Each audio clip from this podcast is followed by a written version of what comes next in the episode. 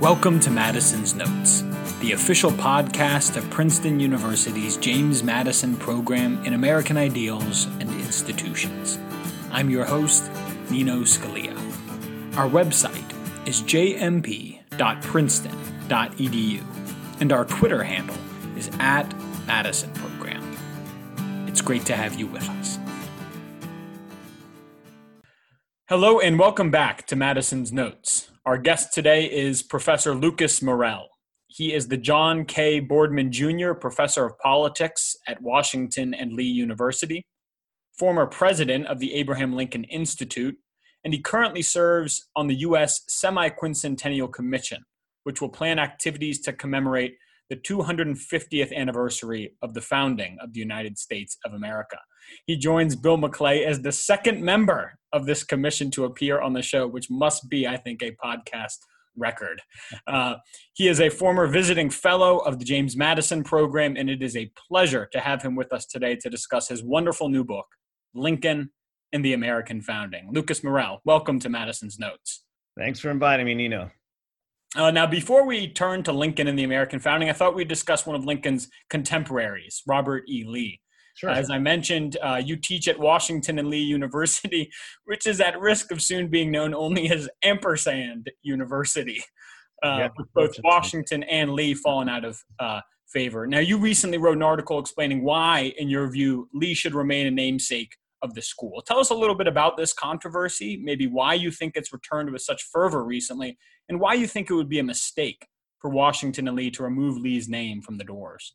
Yeah, big question, a lot of parts. Let's see what I can do with that. Um, of course, right now, everybody is thinking about uh, doing right by a long beleaguered racial minority of this country, Black American citizens. And so the motive uh, of doing what we can to be truly an inclusive and fair society, as was spelled out, at least as I understand it, in the Declaration of Independence, what Lincoln called giving all men a fair chance.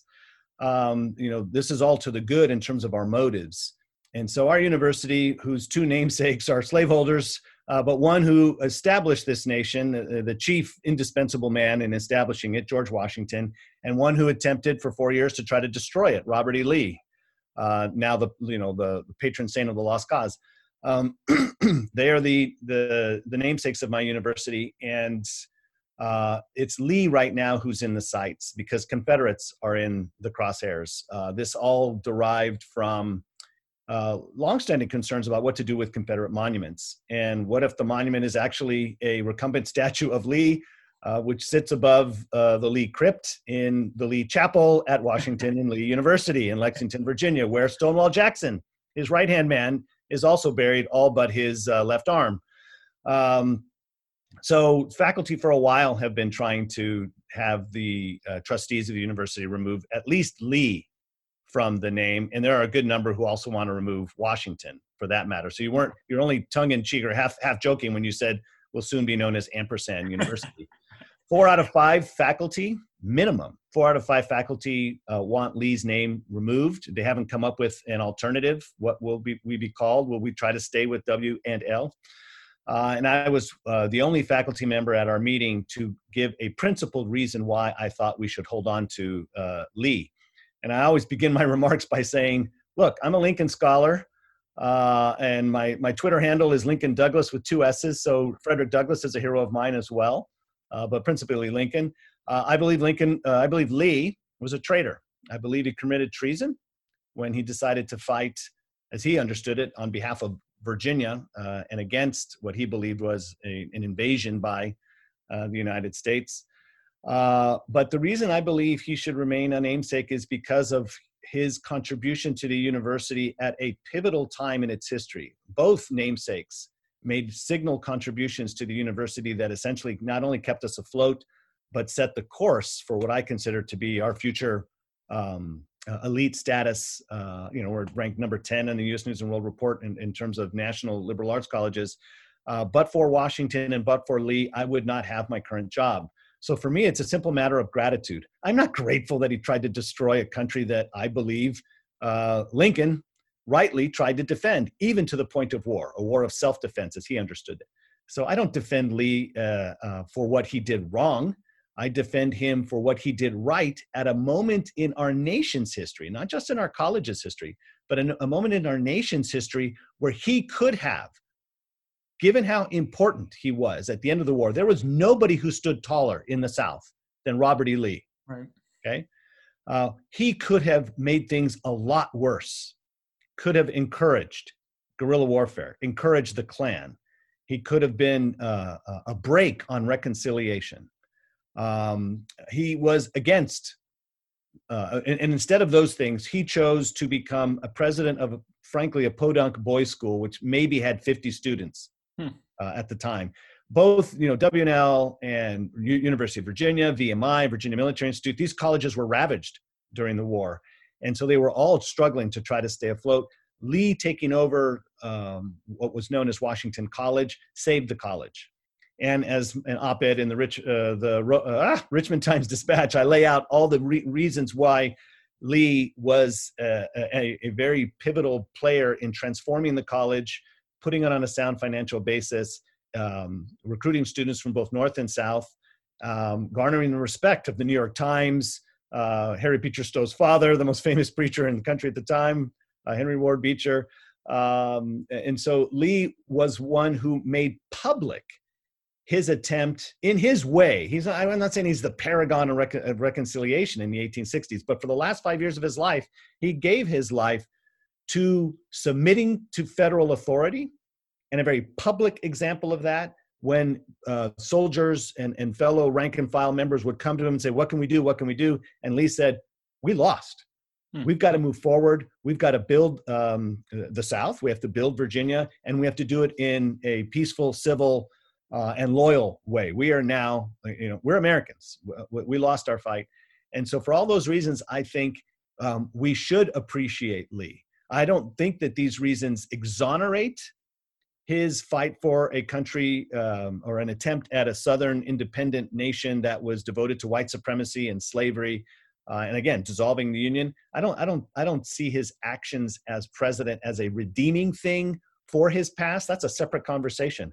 What I am saying is it is the height of ingratitude for those of us who gain our employment uh, and our and our, our income um, um, from being employed at, u- at the university, and all of a sudden now thinking that that um, you know, Lee's name doesn't deserve to be on the masthead. I, I disagree for those reasons. I think we need to be grateful for what these people did in the past, not for everything uh, that they did, sins of omission or commission, but I think he was a very pivotal and unifying person who could have been very destructive and divisive. Yeah. Yeah. I, well, I think it's a very convincing case, actually, that you make for keeping his name on the university.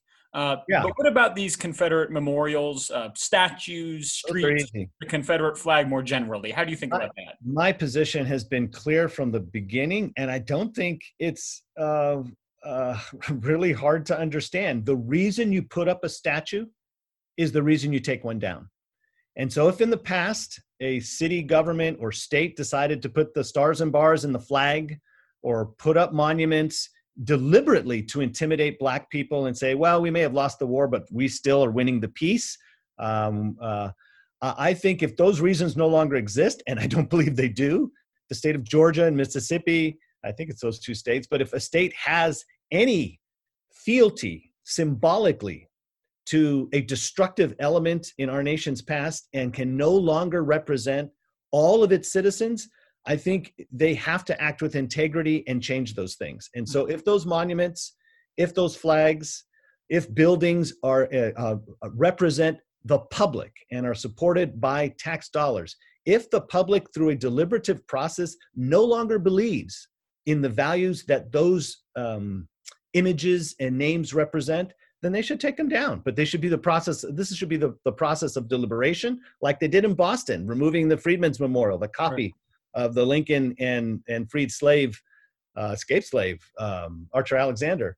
Uh, Boston at least did it the right way, even though I don't agree with what they did, I agree with the process. Sure. So the process should be one that is in, uh, a reflection of the consent of the governed, which is not mob rule and you know politics by megaphone, no. It should be the process of informed consent and reasons leading to a deliberative decision and choice Uh, and so, uh, again, I mean, this one's easy for me. Uh, which statues should stay up? You know, statues on battlefields. I mean, they're there for a reason. Robert E. Lee, there's a massive, pro- arguably, the, you know, one of the largest statues at the Gettysburg battlefield is one of Lee on a huge pedestal, uh, right at the at the beginning of what was known as Pickett's charge, Pickett Pettigrew's charge, right below that slope which led to the slaughter. They were sitting ducks on that third day. Um, massive statue of Lee at the battlefield of Gettysburg. That statue is telling a, his, a a story. It is it is contributing a chapter to our nation's history that people go to the battlefield to learn. You don't take that statue down. Yeah. Okay, that's ridiculous. You don't have to bury all of these things in a history book. People learn not just through reading, but visually, viscerally. And so by att- by going to these battlefields, and I would include also cemeteries. Uh, and so. Uh, for me, the bigger deal is names, monuments, images like on flags that are supposed to represent an entire community. If it clearly doesn't, you know, the lost cause, the lost cause does not represent the entire community. Yeah, the community says, good grief, we still have that up there. Let's remove it. That makes perfect sense to me. Sure. Yeah. Uh, and I'll, I'll put in the show notes that article you wrote for the Richmond Times Dispatch, and I encourage listeners uh, to read that. It is a very compelling argument. And let's turn now to Lincoln and the American founding. Right. Uh, now, Lincoln, of course, had very little formal education. As you know, he once describes his education in one word, defective. Yeah. uh, where did he get access to the founding? Um. Uh, he got access to the founding beginning. He even tells us when on his, on his way to uh, his inauguration, he read Parson Weems, I'll have to put this in scare quotes, biography uh, of um, the man was neither a parson nor a, a, a, a true biographer. Um, he was a moral suasionist. Uh, Lincoln read Parson Weems' biography when he was a kid. And he told us that uh, at Trenton, New Jersey, the capital of New Jersey, on the, on his way to his inauguration in February, February twenty-second, I think. Um, but later on, you know, he, he, he was, you know, like Frederick Douglass, an autodidact, he was self-taught. So he just was a voracious reader, constantly borrowing. Uh, and when he was a state legislature, presumably he had access to books. And we know when he was president, he had access to the greatest library in the United States, the Library of Congress. Um, and so we, he actually makes reference prior to, uh, his presidency. So this was probably in his first uh, and only term as a congressman between eighteen forty-seven and forty-nine. Uh, he probably had access to the Library of Congress then. He made reference to Madison's notes. When those became public, when was that? Like after eighteen thirty-five or in the forties or something like that. He made reference to Eliot's debates at the uh, Constitutional Convention. And he um, read volumes of Jefferson's writings. We know that. Uh, and so he had access Uh, both as president, likely as congressman, and at other times in his life, he had access to books because that was his greatest interest, um, was was learning. I mean, good grief. This is a guy, instead of reading the Federalist Papers, and if I have no proof, there is no in, indication that he actually read the Federalist Papers, interestingly oh. enough. Even though there are things that sound like the Federalist Papers, I don't see any proof of it. But here's a guy, when he was congressman, he wasn't reading the Federalist Papers. You know what he was reading? The standard textbook for geometry, Euclid, the first six books of Euclid, Euclid Elements. What is what? What is he doing that as a congressman? He recognized how deficient his education was, and he said, "You know, it's not that I need to know how to bisect, you know, angles and identify uh, um, theorems and, and, and propositions and proofs." He was sharpening his mind in the process, and he thought any uh, any wise and, and smart person uh, had to know geometry. It, it, it helped him. Uh, to think. It was the reason why he did he didn't drink. He said it made him feel flabby, and he didn't mean in his gut. He meant in his mind. He oh. knew, discovered fairly early on, farming. Even though he could be a good one, he had certainly the the, the sinews, the muscles for it. Uh, but he knew um, his mind was the key to his success and his future, and anything that he could do to sharpen it, uh, he put his uh, he, he put his resources to that. And so, uh, I think. In the aggregate, that's how he learned about the founding. Um, he read, you know, the Washington's speeches that anybody could get a hold of, uh, and so these were things that were not too difficult to to access, especially when he traveled so much. Right? He he rode circuit as a lawyer uh, in Illinois, and of of those who rode circuit, some people have argued he didn't really like being at home. And so he stayed on the circuit uh, longer than most, shall we say. Yeah. Uh, so this was a guy uh, who was making up for lost time uh, uh, reading. And so that's how he got, that's how he got to the founding. Okay, so uh, no evidence of reading the Federalist Papers. No. Uh, we know he read Euclid. In research for this book or other research you've done on Lincoln, is there anything else that you've discovered that he's read that uh, is surprising or atypical for the time? Um, I don't. What's atypical for, for Lincoln is not so much what he read; it's what he didn't read. He was not a no, he didn't read novels. Um, uh, the closest thing to novels that he read uh, was Shakespeare. And of course, Shakespeare didn't write novels, but he wrote plays that read like novels. So uh, he was steeped in Shakespeare, steeped in poetry, the poetry of Robert Burns, uh, read some Byron. Um, and then he read stuff that he needed for his law practice. But in terms of his spare time, his longtime law partner, William Herndon, um, would throw philosophy books at him. And Lincoln would read a couple of pages and just didn't take. Uh, Gelzo, Alan Gelzo, my good friend, uh, great historian now at Princeton, said that Lincoln was taken uh, by uh, John Stuart Mill. I have to confess, even though I teach political philosophy, I don't I don't teach Mill, so I, I'm not as well versed in Mill. Uh, but but I, I don't doubt that there's uh, uh, some democratic principles that he learned from Mill. Uh, but but uh, in the way of political theory, his chief treatise or his chief text was the Declaration of Independence, far and away. It's the longest chapter of my book. I was tempted to actually divide it into smaller chapters, hmm. uh, but I thought I set it up well enough and uh, wrote it with uh, uh, some some efficiency, shall we say, uh, to at least introduce people to the key ideals and principles and ways of acting as a free people that I think he drew uh, from the Declaration, which he quoted, you know, every chance he could get, the latter half of the eighteen fifties and, and during his presidency. Lincoln occasionally spoke of the founders and the framers as we do, but typically he spoke of the fathers. Uh, yes. Say a word about the significance of that. Yeah, um, even though I call my book Lincoln and the American Founding, um, I, I, I call my book Founding because of what it generally represents, not just the ideals and the figures of the period, but the institutions and, and, and kind of habits of the heart civically that w- that our fathers believed we had to uh, both be- uh, think about and practice to make uh, freedom something that you could, you know, perpetually protect. Um, but founders was not a word that Lincoln used very often. He used it a few times, uh, but the word, and framers, especially when he was talking about interpreting or construing, uh, legal construction of the Constitution. The word he used most often was a word in common locution, uh, uh, a common locution of the day, and that was fathers, our fathers. And as I explained in my book, uh, this wasn't unique to Lincoln. His chief nemesis and rival, Stephen A. Douglas, talked about our revolutionary fathers. He spoke of our fathers, and you can trace this all the way back through most of the presidents prior to Lincoln, including Jefferson, uh, actually, spoke of the fathers, although he meant, you know, our, our pilgrim fathers, those who came across uh, uh, the pond, as it were.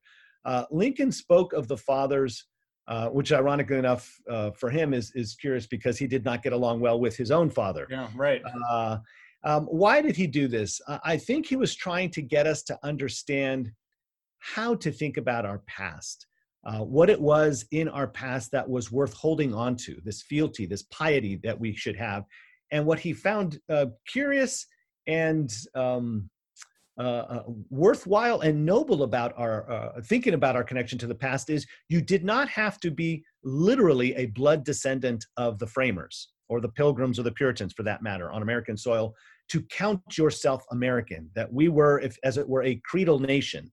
Uh, we were a, a nation not of, of blood and soil, uh, but a nation of principle, a nation of ideals. And Lincoln thought and said famously in July of, two, uh, of uh, eighteen fifty-eight, Uh, the great year of his debates with Stephen Douglas, that uh, there are a, a good number of people who are related uh, to, to the framers. Lincoln himself, his own family, uh, goes back to the seventeen hundreds easily uh, in um, uh, my now state, the Commonwealth of Virginia.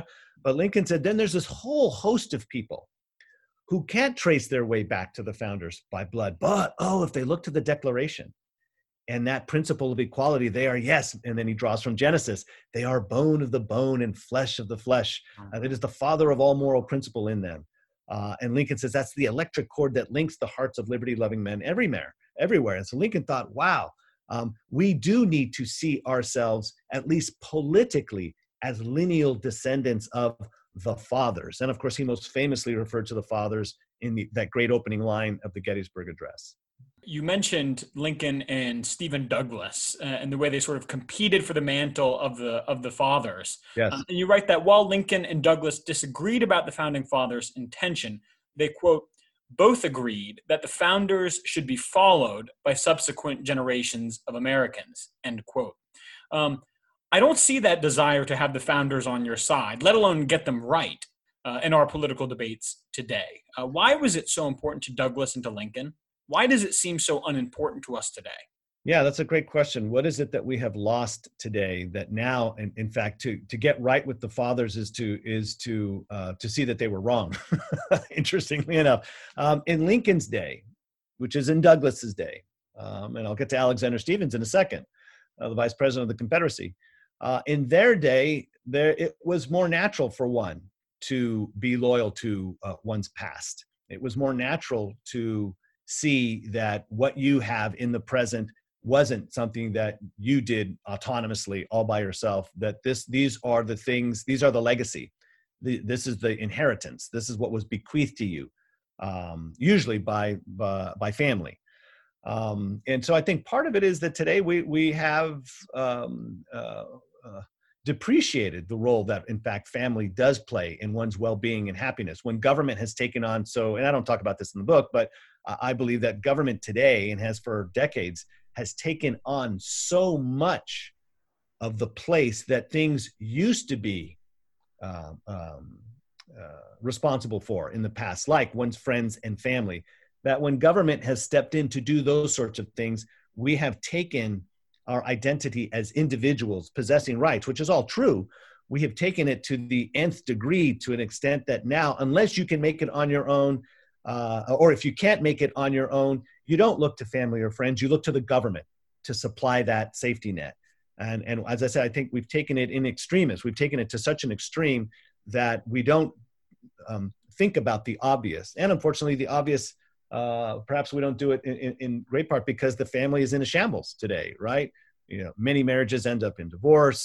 Um, our, our whole understanding of what leads to a healthy, thriving, happy life, these things are under attack, and they're under attack because we no longer believe in the things that at least people generally believed in the past, which is that there is human nature, mm. that there is a created order, and that means a creator, a God.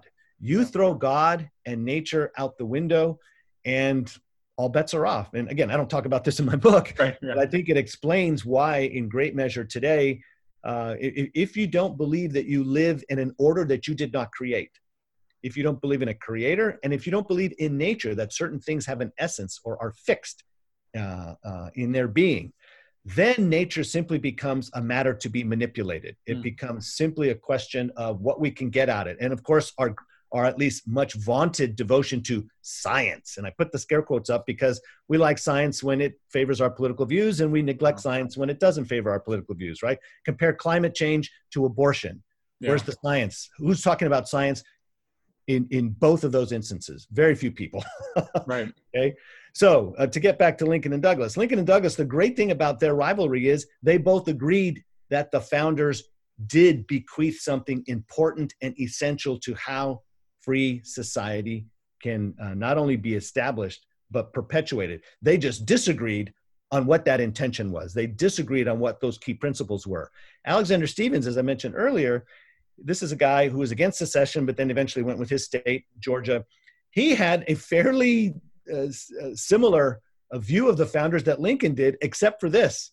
Their account of the founders and what they attended, intended was the same, but their response to it was diametrically opposed. Lincoln said, this is what the founders believed about equality, about individual rights, about consent of the governed, and I agree with it, and let's hold on to these things. Alexander Stephens, Stephens agreed with all of that, except to say that the founders were wrong.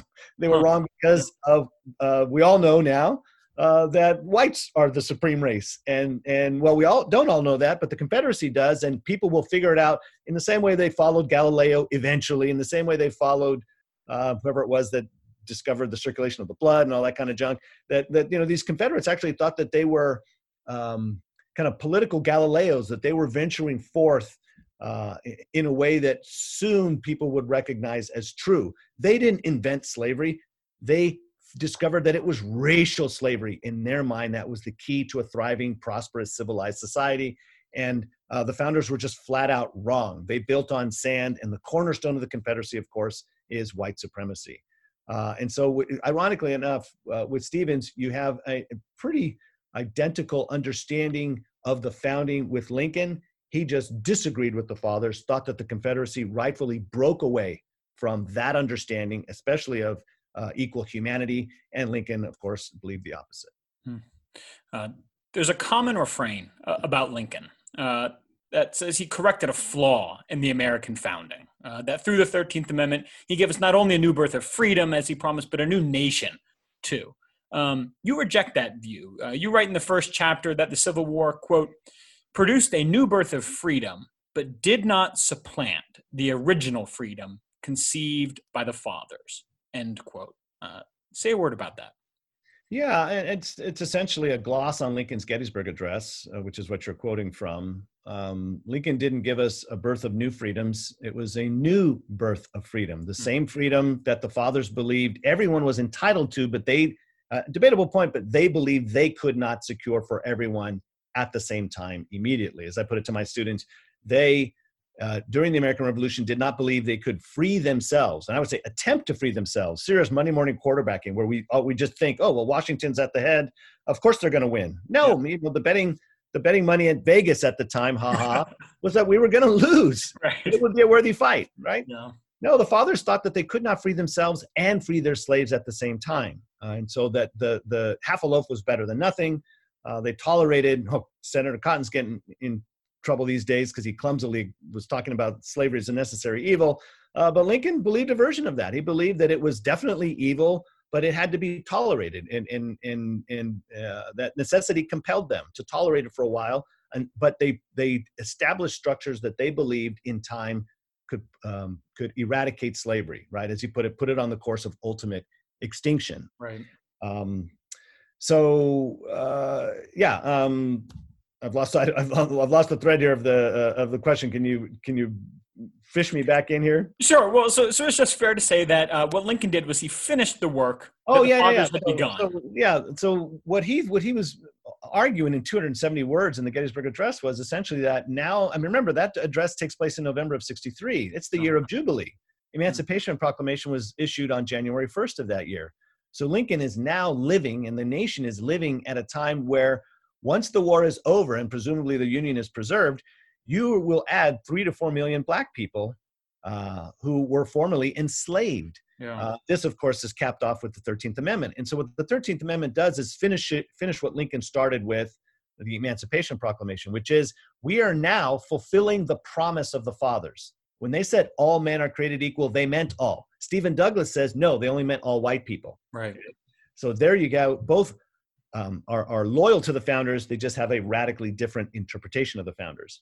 And so Lincoln was arguing that with a successful war effort, now that most of the enslaved have been freed by, um, uh, at least by government order, uh, needs to be backed up by bullets and bayonets now, uh, have been freed uh, um, Uh, as a result of the war, as a means to preserving union. When this union is over, when this war is over, what are we going to be? A truly government of the people, by the people, for the people. And those people are now a multiracial, a biracial country, yeah. black and white. And so all we're doing is we didn't just discover that blacks had rights. Um, according to our own fathers, they believed all human beings possessed rights by nature, the endowment of their creator, not their government. What government exists to do is protect what you already possess as a human being. Um, and so Lincoln is saying, yeah, now we're going to be fully consistent with the father's intention. And he he boiled it down in this wonderful sentence in a note to himself, uh, what I call his political golden rule. As I would not be a slave, so I sh- uh, so I would not be a master. This expresses yeah. my definition of democracy. Uh, and he knew, and he he said that the fathers departed from that ideal because necessity compelled them.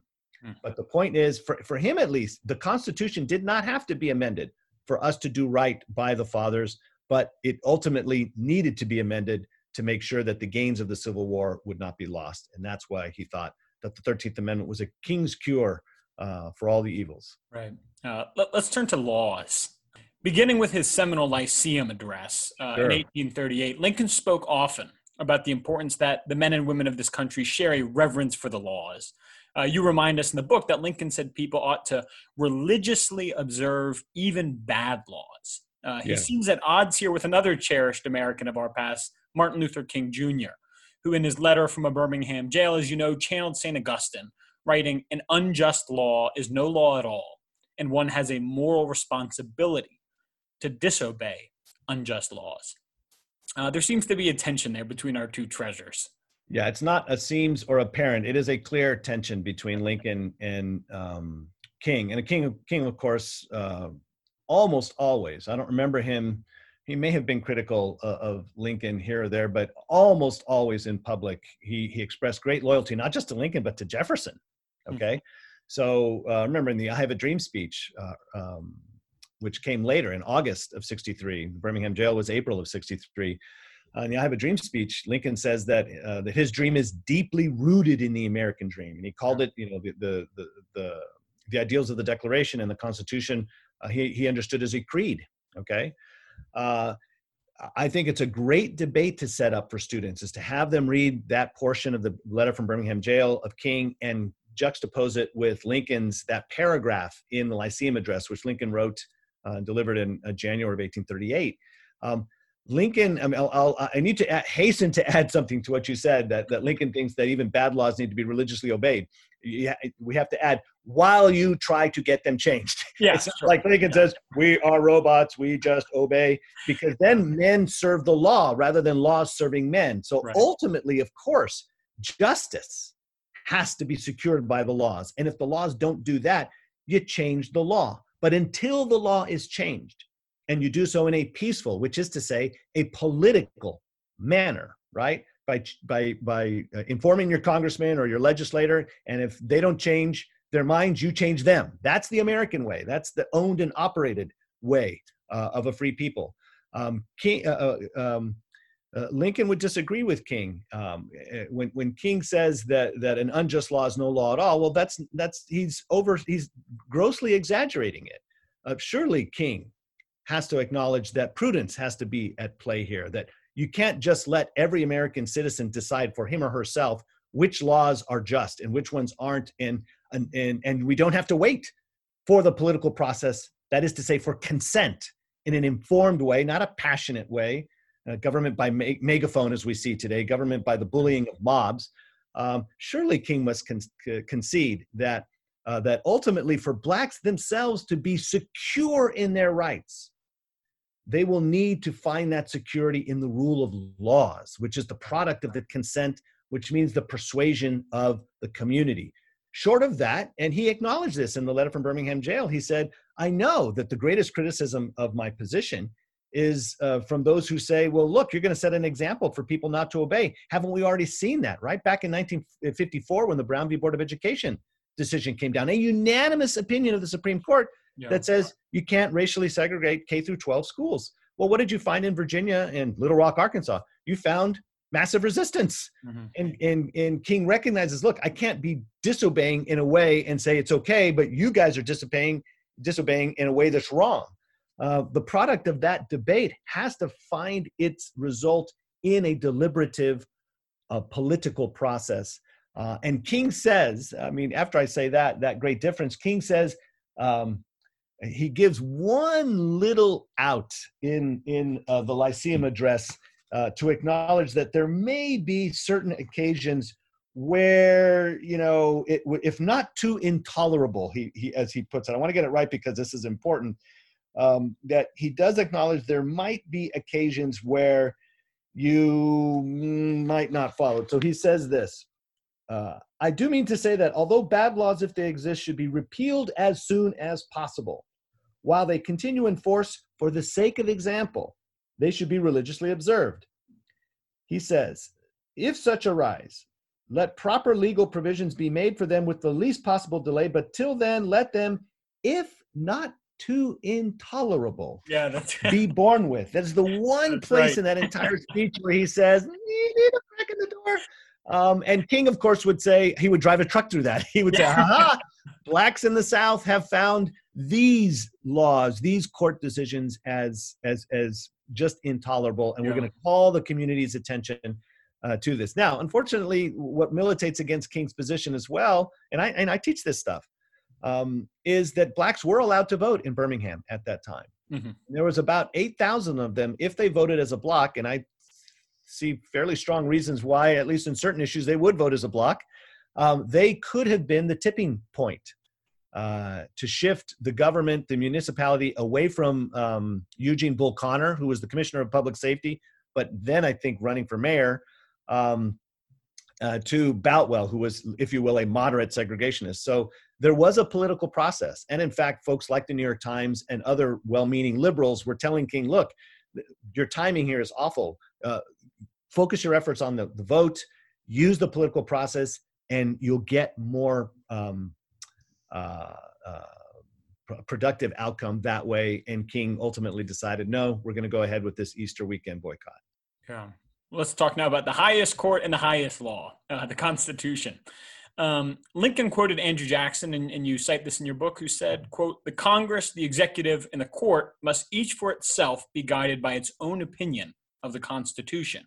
Each public officer who takes an oath to support the Constitution swears that he will support it as he understands it, and not as it is understood by others." Or, I think more colorfully, Chief Justice Marshall has made his decision. Now let him enforce it.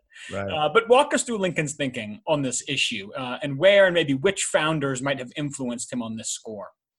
Yeah, and this one, I don't, I don't say that he, um, it, it, I don't find a direct correlation or uh, a direct path from a Jefferson, a Washington, a Hamilton, or a Madison to Lincoln's view as he expressed it in eighteen fifty-seven. That's from a speech where he's criticizing the Dred Scott opinion.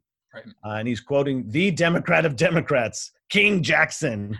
Right? Remember, Li- Lincoln was a Whig before he was a Republican. If, it, yeah. if, if there's any reason for Whigs to exist, it was animosity towards Andrew Jackson.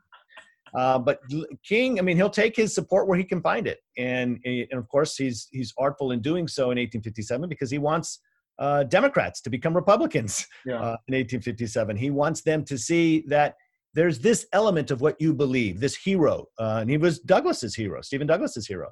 There is this understanding of the Constitution that we need to maintain. Uh, and so even though he quotes directly Jackson, I think we can, in a way, trace it back to the founding belief that um, the government doesn't belong to the governors, it belongs to the governed. Hmm. And what he is most consistent in doing, not only in eighteen fifty-seven, but in his inaugural speech of eighteen sixty, where he returns to the argument uh, of uh, how are we to understand the Constitution, especially in light of a court case that we don't agree with. Dred Scott is still good law in yeah. the eighteen sixties. When Lincoln is president, Taney's on the bench until October of sixty-four when he dies. So, and Lincoln knows this when he issues the Emancipation Proclamation. He right. thinks... Uh, Uh, it could get tossed out in, a, in the highest court of the land. Um, so what is Lincoln doing? The fundamental thing Lincoln says is that the Constitution belongs to the American people. He takes seriously the "we the people" opening of the preamble.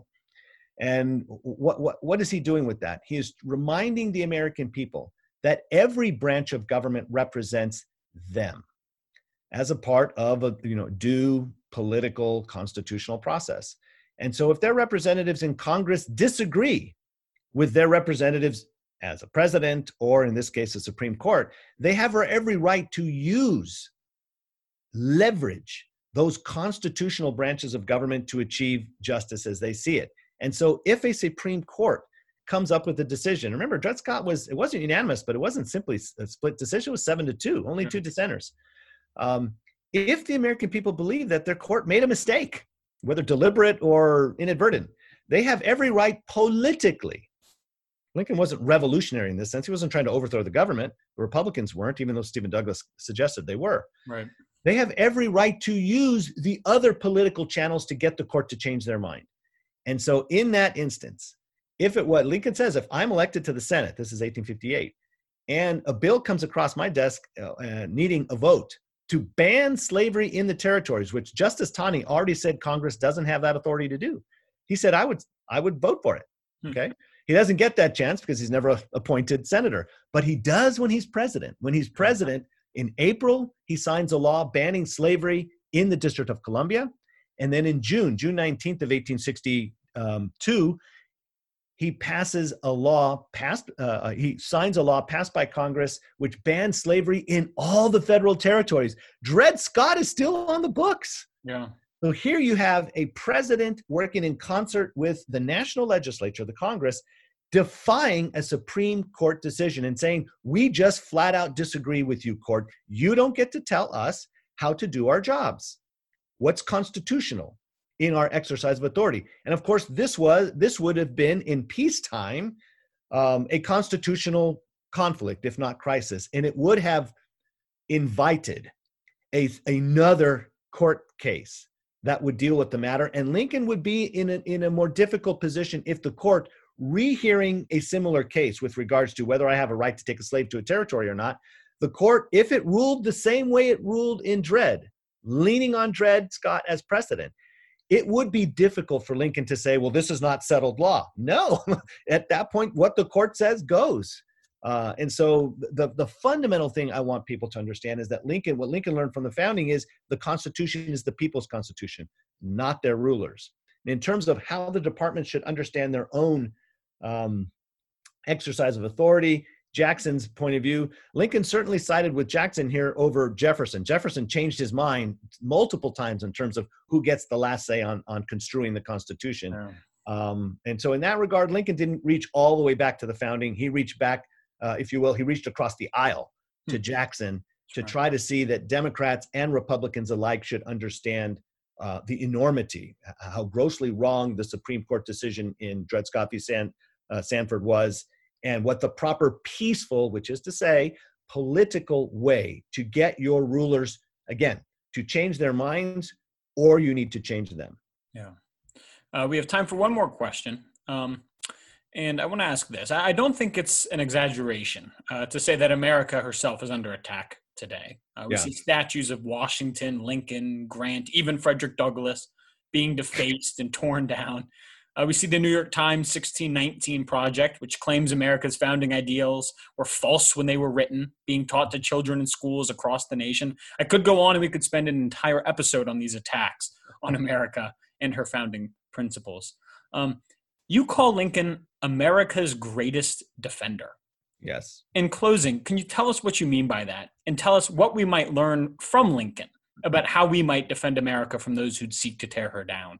Yeah, I would say this, that it's no coincidence that in attacking the founding, they have to attack Lincoln. Uh, it, it's not a coincidence. Um, it is deliberate, and it at least is coherent internally. In other words, if you don't like the founders, of course you're not going to like Lincoln, regardless of what he it, so-called did, they would say, in terms of freeing the slaves. He's not the great emancipator in their minds.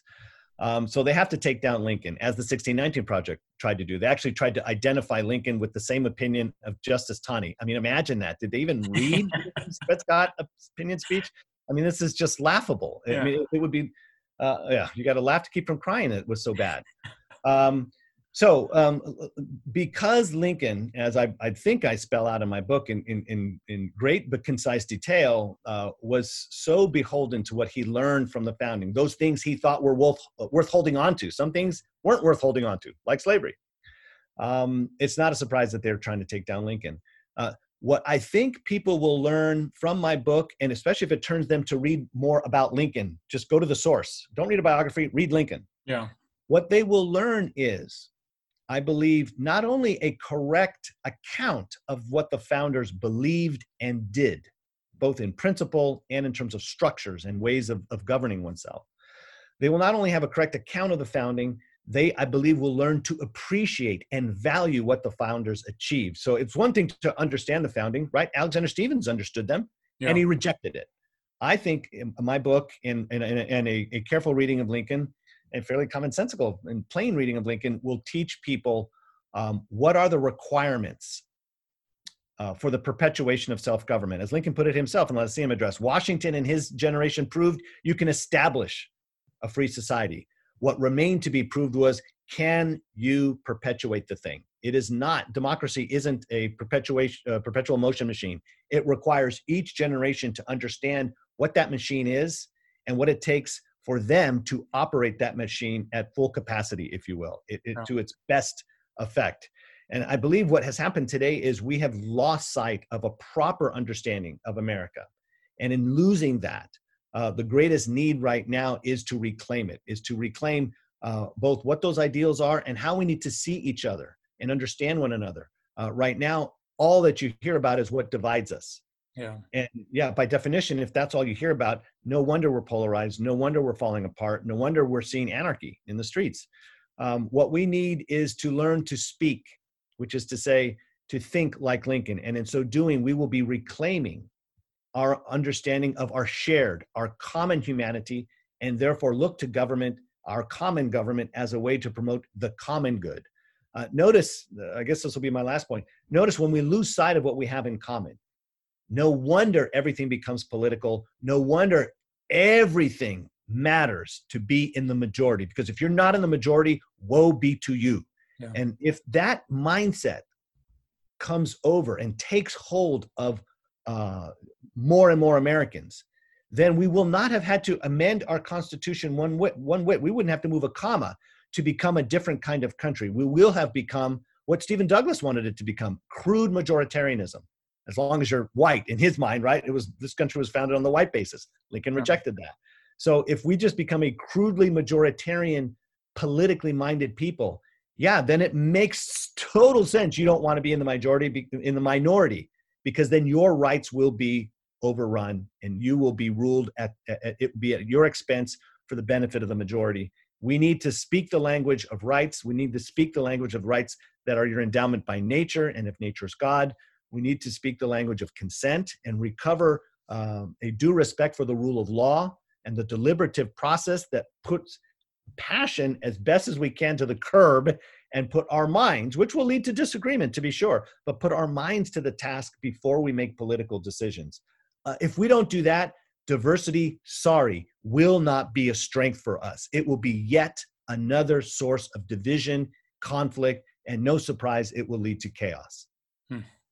The book is Lincoln and the American Founding. It's a tremendous book. It's a great introduction to Lincoln and by extension, a great introduction to the American Founding. I cannot recommend it uh, highly enough. Uh, Lucas Morel, thank you. Thanks for having me. Well, there you have it. Lucas Morel, one of our many wonderful James Madison Society members, telling us all about Lincoln and the American Founding. I'll go ahead and put a link to the book in the show notes. I encourage you to order it, read it, study it. I promise you won't regret it. That'll do it for us today. Thanks for tuning in, and I hope to have you back with us next time, here on Madison's Notes.